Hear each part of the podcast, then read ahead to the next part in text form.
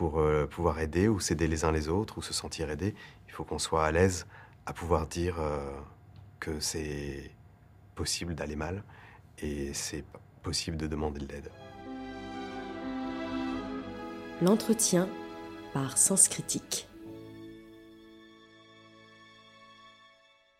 Bonjour Florian. Euh, ma première question en introduction, c'est ça s'est bien passé hier votre avant-première à la Cinémathèque de votre retour à Paris pour ce film? Ouais, très bien. Euh, mais l'avant, la vraie première, c'est ce soir, euh, la vraie avant-première. Et, non, et aussi on a quelques avant-premières en, province. Et je me réjouis beaucoup de ça parce qu'après on a des conversations et, c'est, tout le sens, en tout cas de ce film-là, c'est d'ouvrir des conversations et je me réjouis de ça. Alors c'est un film qui, en termes de, qui est assez lourd en termes de ton, et c'est un film qui est à la fois sur les joies et le bonheur ultime d'être père, parent, et sur possiblement la douleur et la difficulté à mener sa vie quand la famille devient un devoir, un poids, quand il y a une séparation, etc., à travers ce jeune personnage. Je voulais savoir quand vous aviez écrit la pièce, un peu quel était votre, votre regard là-dessus. C'est une pièce de théâtre que j'ai écrite il y a quelques années, et euh, je l'ai écrite... Euh, pour des raisons personnelles, je dirais, pour explorer des émotions qui m'étaient pas étrangères ou des situations euh, dont j'étais familier. Mais euh, on n'écrit pas quelque chose juste pour se raconter. Ça me semble pas suffisant. Très vite, j'ai eu l'intuition que j'étais pas le seul à connaître tout ça. Et euh, ça a été conforté vraiment par l'expérience du théâtre. C'est-à-dire que quand on a joué cette pièce-là à Paris, autour de Yvan Attal et Rod Parado, c'était vraiment très frappant de voir à quel point des choses se disaient après la pièce qui ne se serait pas dite euh, autrement. Euh, parce qu'il y a tellement de honte et de gêne et de culpabilité et d'ignorance autour de ces sujets qu'on garde euh, tout pour soi. On a toujours l'impression d'être les seuls à traverser ce genre de situation. C'est l'histoire d'un père qui tente d'accompagner son fils de 17 ans qui traverse une crise de fragilité psychique sans qu'on sache exactement de quoi il s'agit. Ça peut ressembler à une crise d'adolescence ou à, quelque chose de l'ordre de, la dépression, peut-être même maladie mentale plus profonde encore, on ne sait pas très bien. Et euh, après ces représentations de théâtre, je voyais tellement de gens me dire je sais de quoi vous parlez parce que mon frère, parce que ma tante, parce que ma fille. Et il y a tellement de gens qui sont euh, qui connaissent ça, c'est-à-dire d'être dans cette situation où on ne sait pas, on ne sait plus quoi faire pour aider quelqu'un euh, qu'on aime.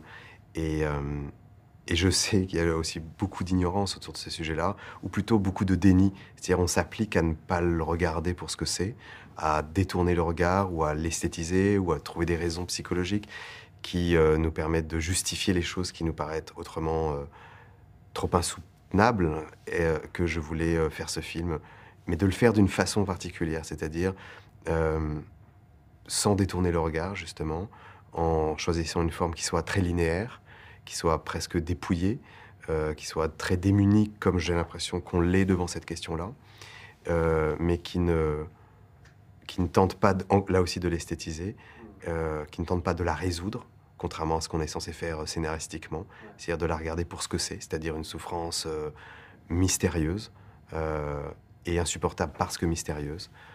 C'est le enfin, c'est la singularité de la maladie mentale, même si ce mot de maladie mentale est, est, très compliqué parce qu'on a l'impression qu'il stigmatise, mais je le dis sans, comme on le dit plus facilement en anglais quand on dit euh, mental health ou euh, mental illness, c'est des mots qu'on utilise beaucoup euh, dans le monde anglo-saxon sans, la péjoration qu'on entend dans, la, langue française et qui révèle qu'en France particulièrement, il y a un inconfort à parler de ces sujets-là, alors même qu'ils sont centraux. C'est-à-dire que je pense que personne n'est épargné par ça et on connaît tous des gens qui traversent des crises psychiques et que pour euh, pouvoir aider ou s'aider les uns les autres ou se sentir aidé, il faut qu'on soit à l'aise à pouvoir dire euh, que c'est possible d'aller mal et c'est possible de demander de l'aide. Merci, ouais. Bah, cette dimension cathartique, vous vous rendiez compte euh, un peu de ce lien parce que moi, vos deux films, il m'est arrivé un truc très bizarre, c'est que j'ai pleuré dans le métro après les deux films. Je suis assez sensible, j'avoue que ce sujet Mm, comme plein, plein, tout le monde me concerne aussi. Euh, et m'a touché particulièrement plus que The Phasor, qui est une expérience que je connaissais moins. Mais c'est vrai que dans vos deux films, on a quelque chose d'extrêmement cathartique euh, à travers euh, l'oubli, puis la maladie, puis à travers le décalage à la réalité, à l'obligation que la société nous impose, alors qu'on ne se sent pas dans le moule pour être comme votre personnage qui n'arrive pas à s'adapter, qui se sent tout le temps à côté de la plaque, mais vous vous rendiez compte à quel point vous alliez toucher un nombre incroyable de personnes avec ces histoires En tout cas, merci de me dire ça. Le mot cathartique, il est important pour moi parce que c'est vrai que c'est un film dur, mais moi je crois qu'un film dur peut donner de la douceur aussi. Euh, j'ai essayé d'être le plus honnête possible en le faisant, et pour, euh, sans avoir peur parfois d'être brutal émotionnellement, en sachant que parfois on allait pouvoir me le reprocher, mais, mais j'avais l'impression que ce qui m'importait, c'est d'être le plus honnête possible.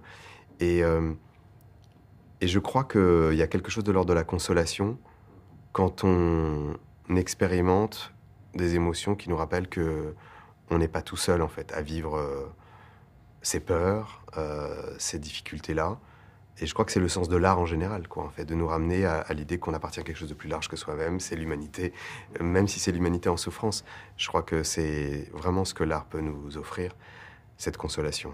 Du coup, s'il y a une préparation un peu particulière, j'ai lu des choses, mais je vais vous laisser euh, bien sûr l'expliquer, avec votre casting, en termes de préparation d'acteur, quand on est sur une dimension psychologique avec des personnages comme ça qui vivent un mal-être comme ça, est-ce que c'est différent de juste diriger un acteur euh, enfin sur un rôle fonction un peu? En fait, c'est ça a été un, processus de travail très euh, singulier.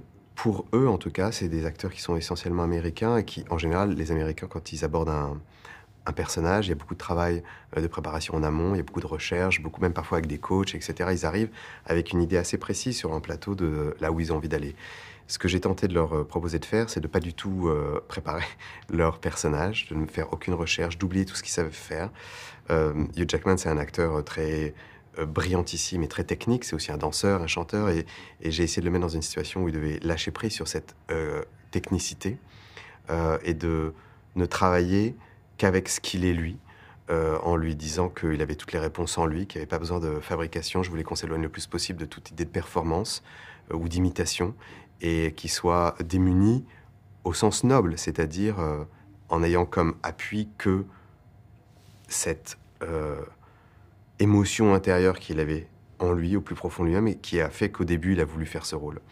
Et donc, il y a eu tout un dispositif où on n'a pas du tout répété, euh, où tous les jours, avec la caméra, tous ensemble, euh, on essayait de découvrir dans l'instant euh, les émotions qui apparaissaient et de se laisser aussi guider par le moment présent pour tenter d'être le plus authentique, le plus vrai, avec le sentiment d'une responsabilité vis des gens qui expérimentent vraiment dans la vraie vie cette souffrance-là, mais aussi parce que je sais que chacun des, chacune des personnes euh, engagées dans cette histoire l'était pour des raisons personnelles. Ils avaient tous une raison d'être là, de vouloir défendre ces émotions-là, cette histoire-là.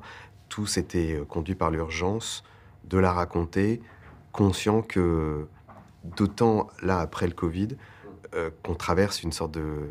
une, nouvelle épidémie, quoi, de, fragilité psychique.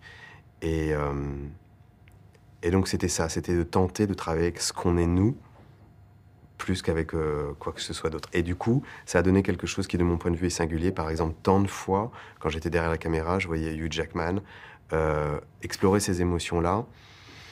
Et euh, il me bouleversait profondément. C'est un être qui m'a, et un acteur, mais aussi un être qui m'a, qui m'a vraiment, vraiment bouleversé. Je crois que l'émotion qui se dégage du film, euh, c'est la sienne en fait. Et il y a quelque chose qui est vrai, qui n'est pas fabriqué, qui n'est pas truqué. Et c'est pas pour dire simplement qu'il a vraiment souffert en travaillant. C'est pour dire que voilà, il a exploré euh, pour les autres en fait euh, quelque chose qui était contenu au fin fond de son âme.